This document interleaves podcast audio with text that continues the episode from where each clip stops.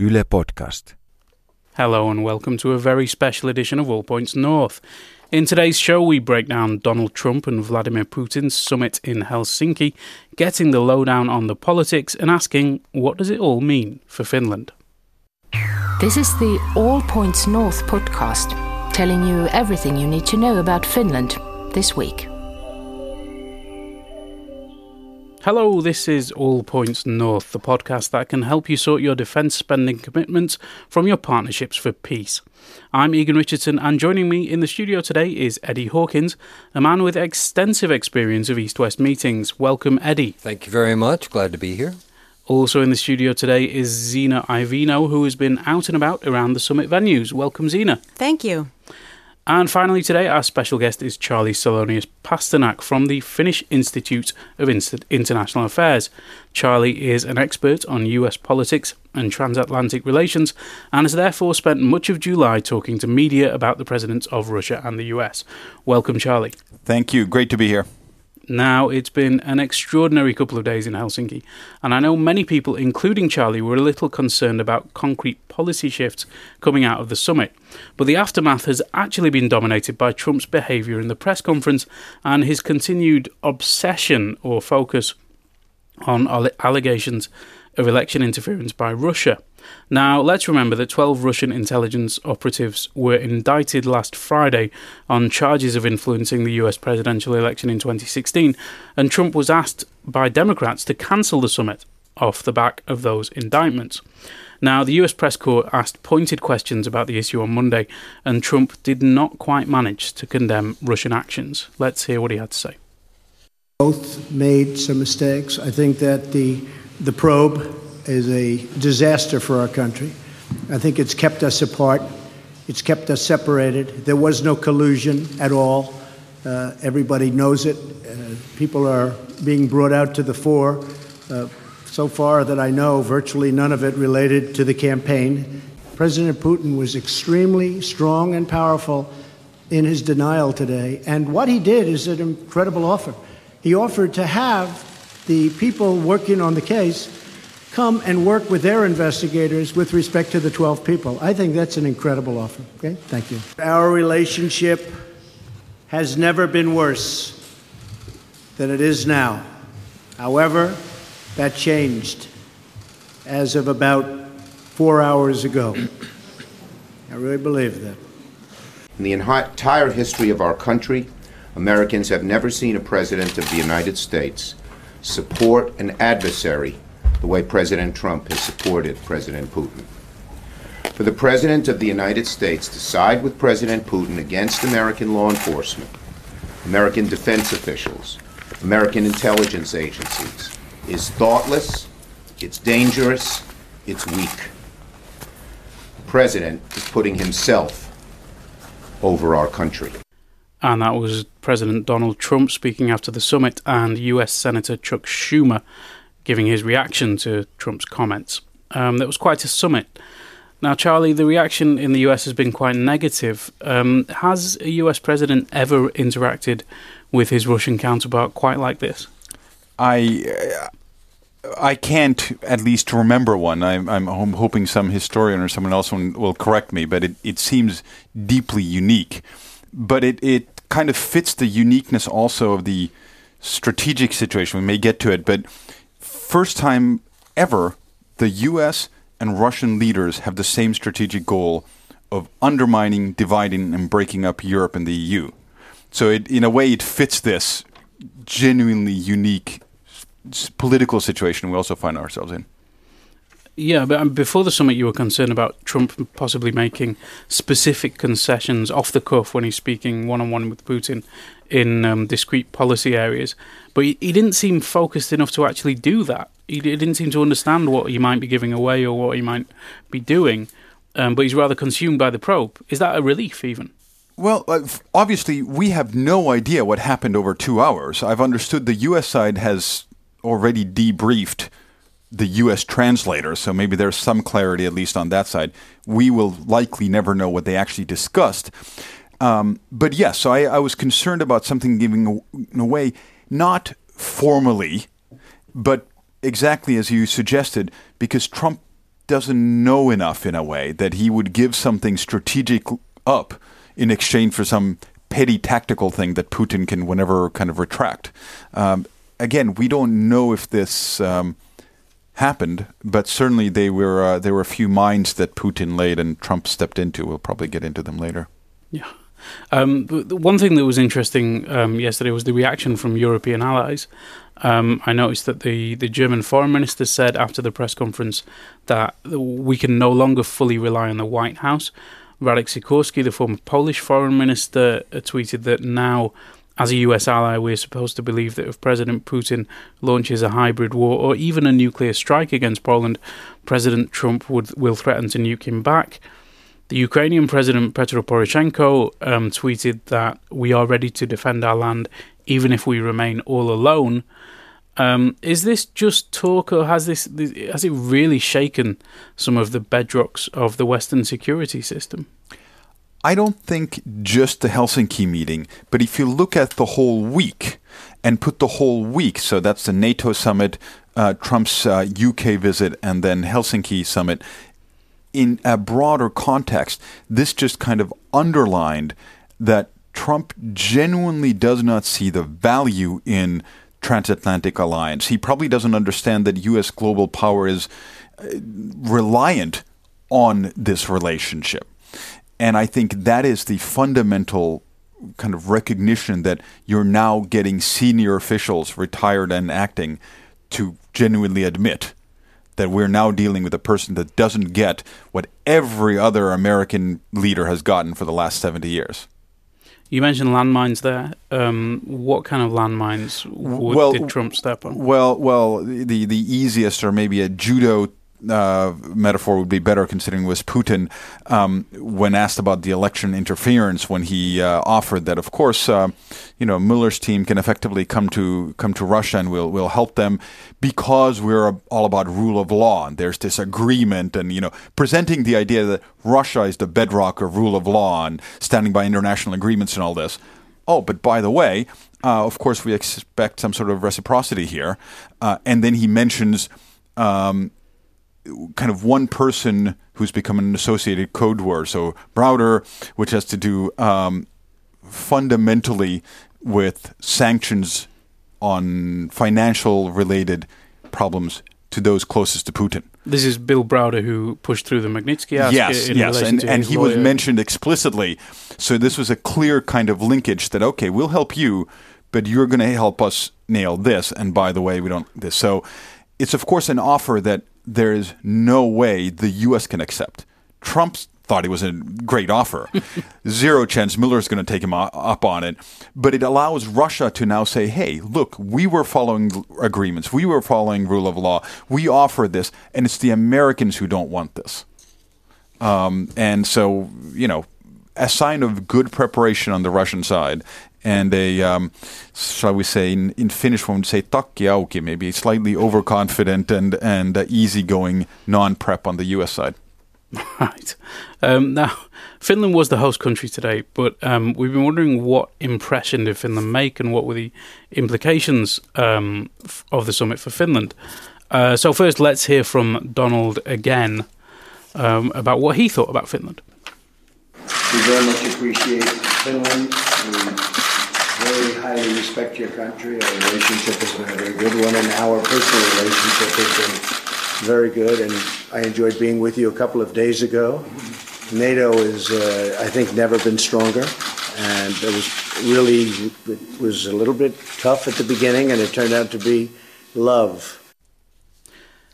So that's an interesting comment uh, in many ways, um, not least because it wasn't clear that Trump didn't understand that Finland isn't a NATO member.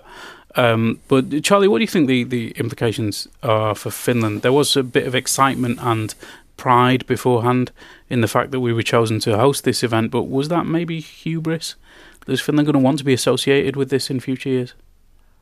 I think so, uh, because any of the fallout, as we've just discussed, right now is focused on U.S. domestic politics mainly. Um, expectations weren't uh, weren't great, and nothing concrete was delivered. So. I don't see anything where Finland could be kind of pointed out, and obviously there wasn't a deal. So at least for now, Finland's not going to be known as as a Yalta, you know, of the 21st century. Um, now we have no idea again if there were some side agreements over this two-hour period that we don't know about. But at least for now, the secret uh, protocols. The, se- the secret protocols, which Finland has some experience of, also. Fortunately, um, no, but. Um, uh, so I don't see that as a problem. Rather, what I saw, if I would put my tourism hat on, uh, I saw endless kind of tourist material. You know, kind of you couldn't buy this kind of um, PR and, and advertising, whether or not it's you know Fox's or you know CNN's backgrounds of presidential palace sunsets, all this. Um, so I think I think good and a little bit of humor uh, also from some foreign reporters in terms of how Finnish police treat people and, and all this. So I think overall a good Finland picture um, probably was sent out to the people who actually cared and followed in the world. Now, I want to bring in Eddie here a little because um, Eddie, you were in Helsinki back in 1975. Yeah, which makes me the senior in this room. Yeah, yeah, you're the you're the, the senior correspondent from the from the diplomatic summits. Um, that was the historic CSCE um, summit when uh, the Soviet Union and the Western countries agreed certain human rights and um, border. Well, this was issues. yeah the Conference on Security and Cooperation in Europe uh, in 1975. Uh, it brought together the heads of government of state of 33 European countries, the United States and Canada, and of course the great powers. Uh, the two, because it was a bipolar world at the time, so it was the United States and the and the Soviet Union.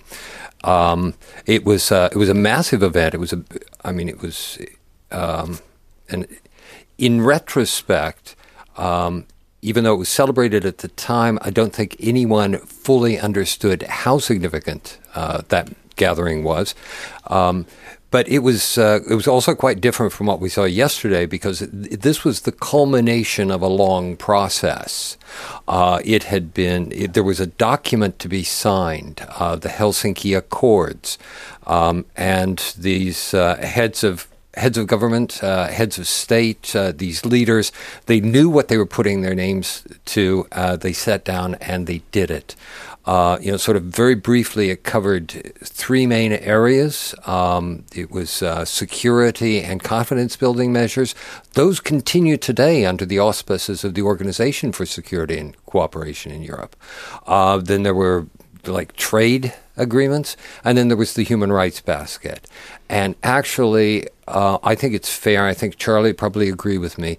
It's fair to say that that summit in Helsinki was the thin wedge that eventually led to the collapse of the Soviet Union yep. and a complete change of the world order.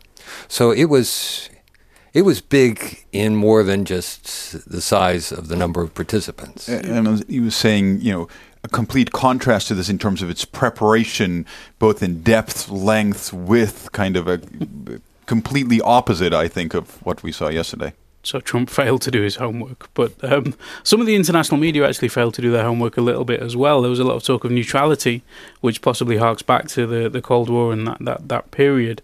Um, but there has been a, a, strong effort from the Finnish um, political leadership to, to stress that Finland is not neutral anymore. It's anchored in the Western um, security architecture. Do you think that's succeeded? Has that message got through? Well, I, mean, I can if I reflect on things that I've been asked, certainly came up. Um, in fact, my last interview last night at around 10 uh, was about this, but it quite quickly became apparent um, that it was really about uh, would Finland join NATO and when?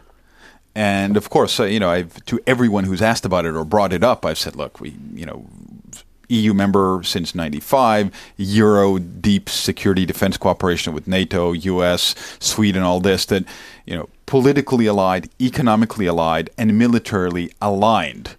Um, that's a whole long load of things to expect an international journalist who maybe hasn't thought about Finland for a while. You know, so it's easier just to write neutral because it doesn't belong to, to NATO. I'm hoping that if we did the same thing 20 years from now, um, then kind of the Finland uh, image will have been updated. uh, and it will no longer be neutral, but uh, it'll be about EU member Finland if there's an EU still then. But uh, I, I, think it's it's it's it went in a better direction over the last week when I think about the first articles and then then what I was asked yesterday, for instance. So there's a there's a progression there. Yep. So the the effort has been um, successful to to a degree. But Zena, you've been around the, the press centres um, over the over the last few days. Um, what do you think of the strawberry and sauna diplomacy?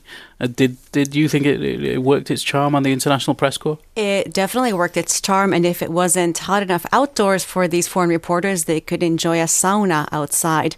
But most were definitely enjoying the air conditioning inside Finlandia Hall which featured everything from uh, Marimekko interiors to Nordic Scandinavian food. Um, there was a lot of waiting going on. So, this was a chance for uh, the foreign ministry to really project the desirable image of Finland. So, there was a reel going the entire time.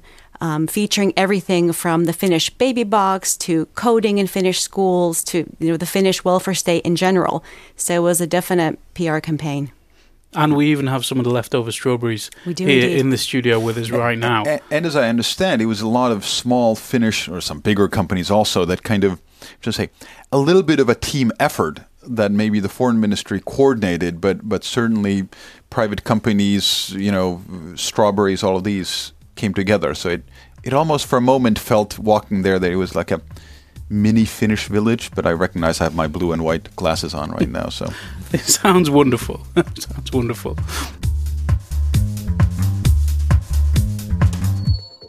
Now it's time for a look at the press and. Eddie, you've been following the newspapers over the past few days um, and this morning. Um, what what have the Finnish and international press been saying? Well, um, just uh, a bit about what the Finnish press has been giving its readers in in terms of commentary and and analysis. And uh, you mentioned earlier that um, the the aftermath has been dominated by by Trump and his performance at the at the press conference, and that's something that that uh, a lot of analysts took a look at as well. Uh, for example, um, Aamulehti, which is the main daily in uh, in Tampere, and uh, there was a an analysis um, by one of its staff writers, Minna Kurki, who said that uh, you know it was it looked as if uh, Putin had enjoyed his World Cup as a main course and then come to Helsinki and had Donald Trump for dessert. um, she said, just sort it's of a nice line. Yeah.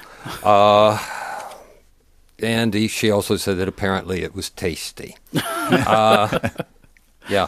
So she, Kurki also pointed out that not a lot was uh, expected from this meeting, and so it lived up in that respect. Um, if anybody, if there was a winner at all, she definitely believes that um, that Putin was the was the winner. Um, there's a consensus on that, I think. Yes. Yeah, although she did, she took some comfort in the fact that um, that there was mention of world peace and that steps in that direction. So perhaps something will come out of this. Now, um, Helsingin Sanomat, which is the nation's um, largest newspaper, they brought in an outsider, um, Mika Aaltola, who is with the Finnish Institute for International Affairs, uh, global security expert there. Uh, and um, he brought up uh, the fact that there, there possibly is uh, a chance that this could bring some steps on, on issues like uh, Syria and um, uh, anti terrorist actions and even the nuclear disarmament or nuclear controls. Um, now, the the country's largest Swedish-speaking daily, Hufvudstadsbladet, uh, said that at the press conference, neither one of them actually looked very comfortable. Um, although, and Putin slipped into his uh, sort of patented sphinx-like uh, countenance. Um, There's a certain glint in his eye sometimes. Well, yeah, but that was there was a couple of shots from some of the uh, opening meetings that looked that way. But at the at the press conference, uh, he also um, he seemed to dominate that uh, in her view as well. Uh, about the only concrete thing that that was agreed upon was setting up this uh, this body to look at uh, developing relations, and it was symbolic, and that was what the whole meeting was judged to be by this writer. Uh, just simply uh, symbolic. A number of the papers did question what Finland got out of it, uh, and they brought up these same points. A lot of good PR, uh, but most importantly, the opportunity to clear Finland's image as being in this gray zone. The where does Finland Finland actually belong? And um, the um, the paper said that uh, the media should have got this message.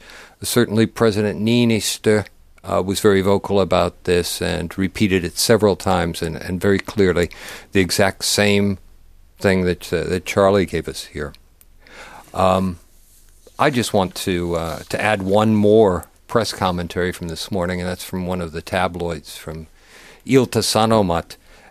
And Ilta Sanomat decided, well, after all, you know, that uh, a lot of uh, the discussion about this was who won, who lost, who was the better man, perhaps the bigger man. So they decided that one measure of the winner and loser from the Helsinki uh, summit or meeting between the two of them was who had the longest motorcade. they counted the cars. They counted the number of cars, and they published a, a graphic illustration of the motorcade of President Donald Trump and of Vladimir Putin. So who won? It was Trump. Trump had not only two Finnish motorcycle police outriders, but he had 33 other vehicles, limos, cars, and uh, uh, and uh, security. So he was far and away. He was he was well out in front of. He, he's always going to win that, isn't it? I, I noticed with the the video of the Russian motorcade, um, all, all, the cars went through and they got progressively less expensive, less luxurious as they went to the end, and then the final vehicle that that went along um, at the end of the motorcade was a bus. I just thought you could just have a bus for, for everybody. A couple of buses, that'd be fine. Yeah, a I, lot less I, disruption that way. I actually heard a um, uh, a Russian journalist who expressed some chagrin at the the fact that uh, Putin used his newest his new limousine, which is uh, a Russian produced limousine, but it has a German engine. Oh, it's terrible. And this, yeah, this was not not something that should please everyone. No, I, I bet they were disgruntled.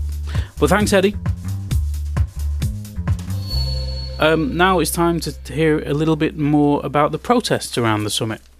Um, so, Zena, uh, you actually met some celebrity protesters. Yes, I did. Award winning Finnish Estonian author Sofi Oksanen spoke at the main demonstration, which was called Helsinki Calling. Now, she's talked a lot about Finlandization and how Trump and Putin want to undermine Europe. She's even called Finland a psychological lab for the reach of Soviet power.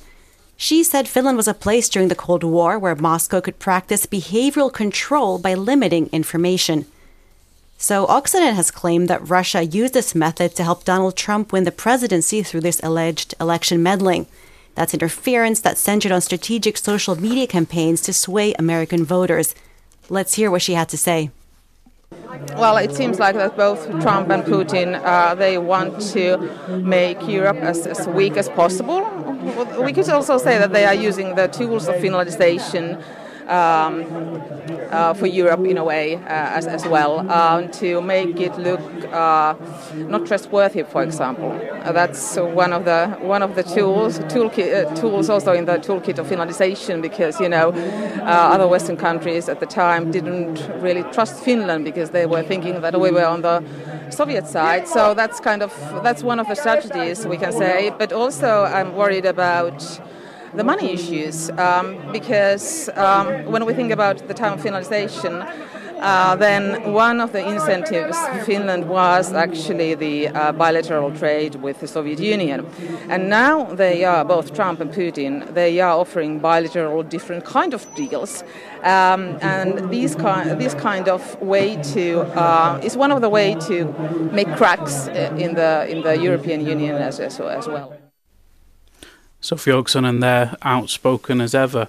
Uh, Ch- Charly, do you think this is true? Do you think we could um, see a resurfacing of Cold War era spheres of influence? Well, certainly, and here I have to say I'm not a Russia expert. We have a hall full of them at, at uh, the Finnish Institute of International Affairs. But what I've understood is that it it is part of the Soviet and now Russian kind of self-image of if you are a great power, you have spheres of influence. And also in reverse, if you don't have acknowledged spheres of influence, you cannot be counted as a great power. So certainly, from I imagine from Kremlin's perspective, you need them. Then whether or not Finland, for instance, necessarily belongs to this is a different question. I think there are different levels. There are some former Soviet republics where one Kremlin wants a kind of an iron grip, and then there are others, maybe like uh, you know, kind of in between where you want to have an ability to meddle, and then maybe there are ones where you want to just guarantee some economic interests. Finland and Nord Stream, for instance, ensure that it remains a uh, what is an environmental issue only, and so on.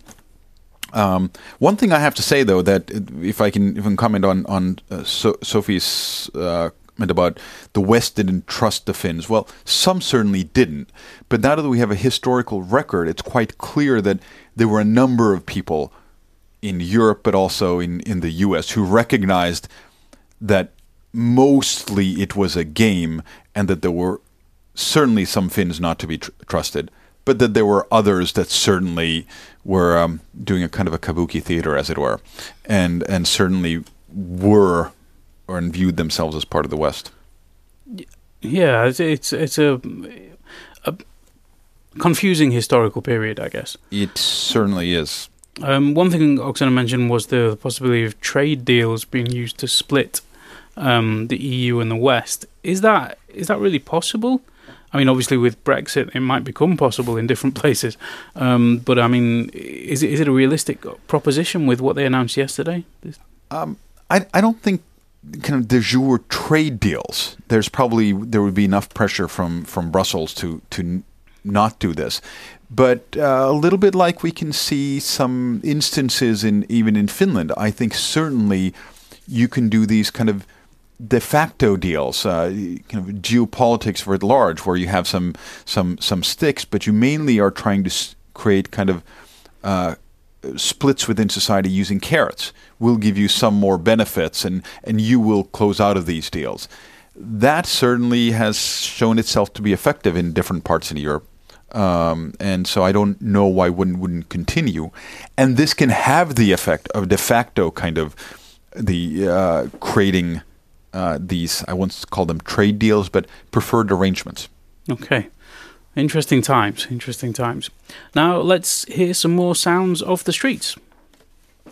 Well, the three of us, being U.S. citizens, are, you know, we are obviously gravely concerned about our current president and his policies. And so when we found out that he was following us on our summer vacation, you know, we figured that we have to participate and show our displeasure. And I'm hoping that this is going to get a lot of coverage um, because I know that Mr. Trump, being such a infantile human being, it's going to piss him off like there's no tomorrow. So um, we're obviously not going to reach the numbers that they had in London, but we're doing our best even without the Trump diaper baby. There's a couple of thousand of us here only. London had 250,000, so I'm a bit disappointed actually. There should be a clear message for these ministers that this can't go on. I mean, we have to respect human rights, we have to gain peace and democracy, we have to stop the climate change immediately. It's kind of uh, the first question they should solve. Oh, we are not anti everything. Uh, we are for human rights, democracy, peace, climate action. Those things that the presidents Trump and Putin are avoiding in their in their talks and in their actions. So, wow, that sounded like quite a festive feel, Zena. Definitely, there was a summer festival feel at all of the rallies. Um, Helsinki Calling organizers said the turnout was as high as 4,000 people. But by the time the speakers took the stage in the Senate Square, which was the centerpiece for the action on Sunday, I probably counted 500 people there, and many of them were just tourists and passersby. So I think there's a couple reasons for this muted enthusiasm. The protest day was switched at the last minute, and some people blame protester fatigue. You know, Helsinki Pride took place two weeks ago, and that drew out 100,000 people. Another potential damper could have been that there was no clear focus for the main Helsinki calling demonstration. The event brought together dozens of NGOs under a banner highlighting threats against democracy and human rights. But overall, one element that really stood out to me was in its absence was the complete lack of placard waving Putin protesters. I saw a sea of creative and eye catching anti Trump signs, but hardly any slamming Putin, who's our next door neighbor. So that's something I'm trying to understand. Maybe it's still all about Finlandization, like Sofi Oksanen said. Could be. Finns don't want to rock the boat too close to home, or does Trump just evoke so much more emotion and ridicule? but not everyone was out on the streets of Helsinki to demonstrate against the meeting between Trump and Putin. Next, we'll hear from Lina Isto. She's a deputy chair of the Finns Party's youth wing and an organizer of the Welcome Trump rally in Kamppi. Uh, we are celebrating the fact that Mr. Trump is coming to Finland, and also uh, we want to say that his policies are something that pleases us. Uh, which policies are you referring to? Uh, particularly his immigration policies, but also the way he's made uh, finances uh, boom and also increased the uh, employment rate.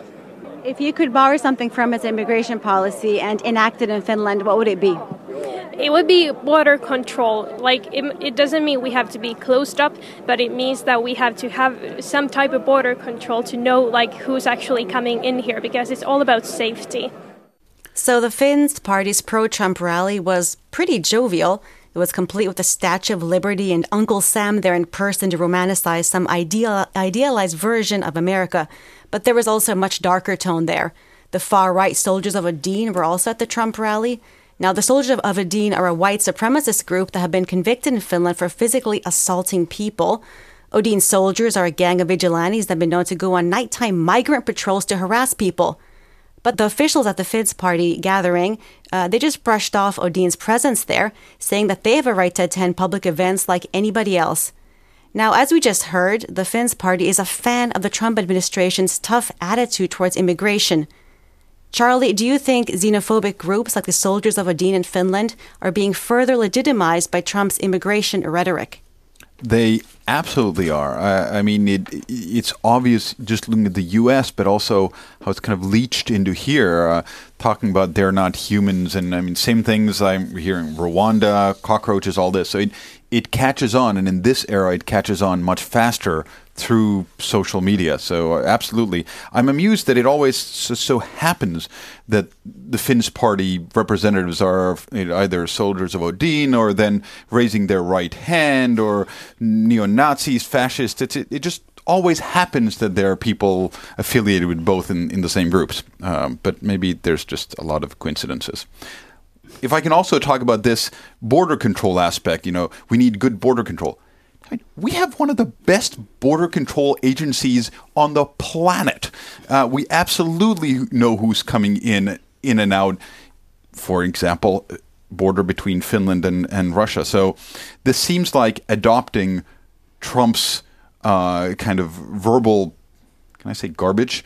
Um, eh, just tra- kind of importing it directly into Finland without actually thinking about what Finland is like.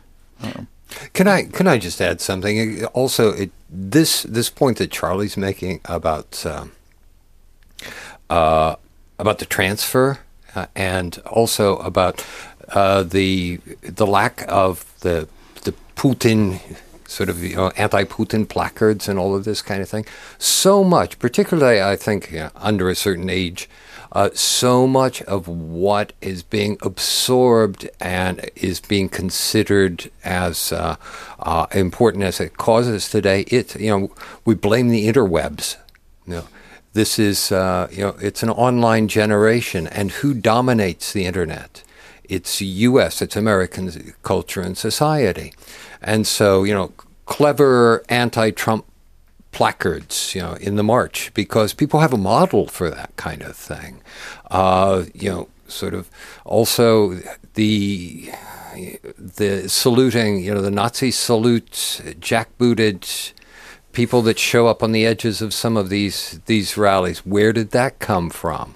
I mean, that as well. You know, it comes out of you know the net and, and you know certain forums and uh, so. If, if I one thing that I that I think, at least for a few people, it would have been lovely to hear sort uh, uh, asked about them is there's still somewhere an expectation difference. You know, it's sad as it is. There's almost an expectation that yes, Putin's going to have journalists murdered, and they're going to take you know kids and everyone else protesters into jail, but the U.S. president isn't expected to stand for this. Now, a long, deep discussion about you know problems, as it were, but there's a slight expectation difference of how U.S. and Russian presidents should behave, or at least minimally care about human rights and so on. And now that there seems to be much more equivalence, I can see a greater kind of I don't know sadness almost, and then it comes out in, in protesting. That's a good point, and it does chime into our uh, question from the audience, um, which this week comes from Licia Pren um, from Facebook. Uh, she says, more than anything, I guess I just want to know what the post-Trump West will look like. So she's hinting at this this this this shift, this massive shift in the expectations around um, what an American president, what a Western leader should do, what they should look like. Um, Charly, do you think do you think the West as we know it will survive Trump? Um, I don't like well, that pause. uh, I mean, because I wanted to say the, the, the West, the way it was conceived in the Cold War, but even in the last kind of the Cold War, post Cold War quarter century, um, will not survive. Uh, so in that way, that'll it's like a moving train. That'll keep on moving. Um, I wrote a piece uh, right after, partially a little bit before the election, saying that look, the transatlantic bond is strong enough because the military institutional cooperation and then the economic one is so broad and primarily made up of private sector companies that one president can't immediately screw it up. And I don't think he can screw it up in four years. If we get eight years of Trump, the impacts on the kind of the fundaments of the West, of which the transatlantic relationship is a key factor, and then, then there's you know Japan, Australia, all these. It, it will be reformed in a way that is not going to be good for us. Uh, we already see signs of this. I mean, uh, yesterday, Russia and U.S. met at the same time. EU and China met to kind of hammer out and talk about global trade, do it multilaterally, rules based.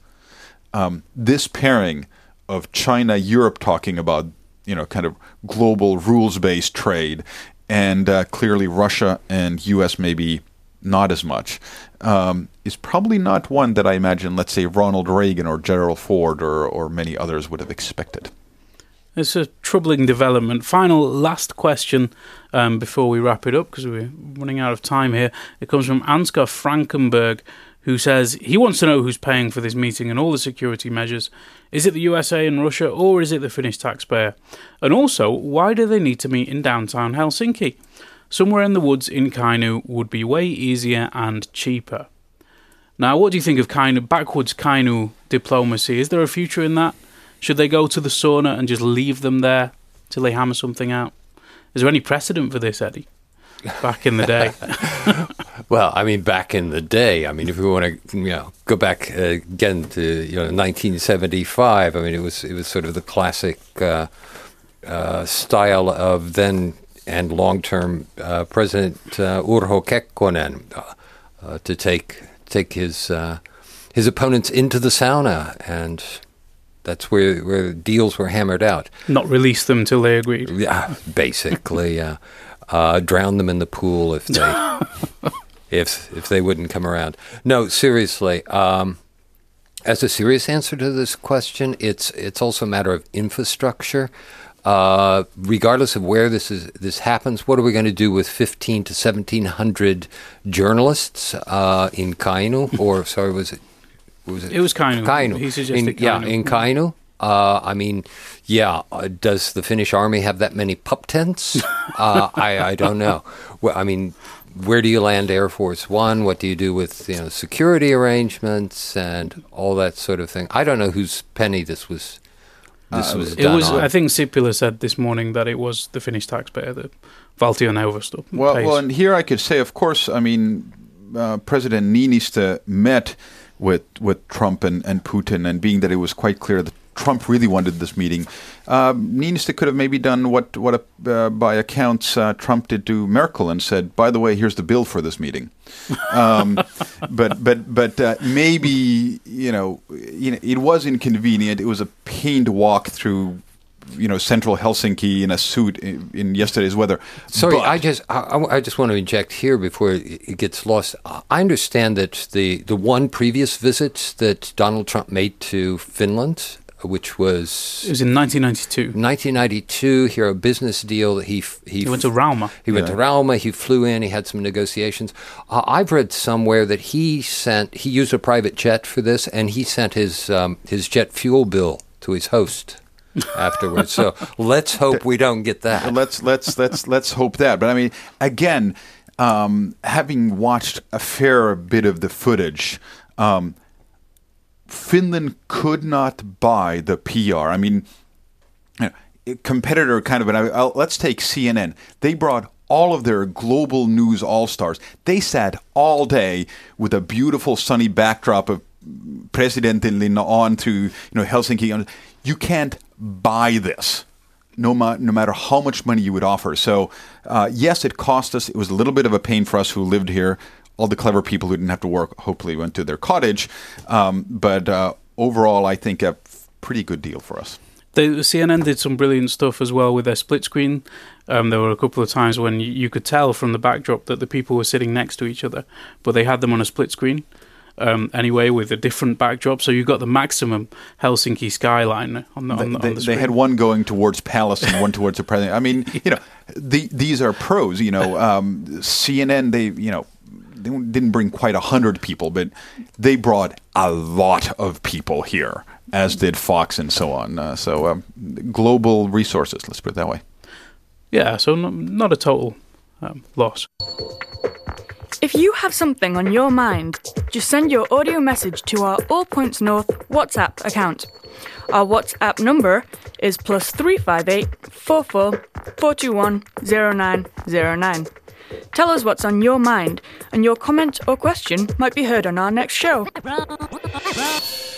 But unfortunately, that's all we have time for today, um, as we all need to get back to, or most of us, many of us, need to get back to our July holidays. Actually, you three. Yes, that's right. I'm, I'm at work till for another couple of weeks, but um, thank you anyway, Charly, Zena, Eddie. Thanks for joining us, and enjoy the rest of your summers. Um, thanks to our sound technician today, Marco Vierico, and our producer, Lydia Taylorson. Our next podcast will be in mid-August, but you you can check out previous editions at yle.fi slash allpointsnorth, and of course keep up to the de- up to date with the news at yle.fi slash news. You've been listening to All Points North, a podcast produced by Yle News, a unit of the Finnish Broadcasting Company.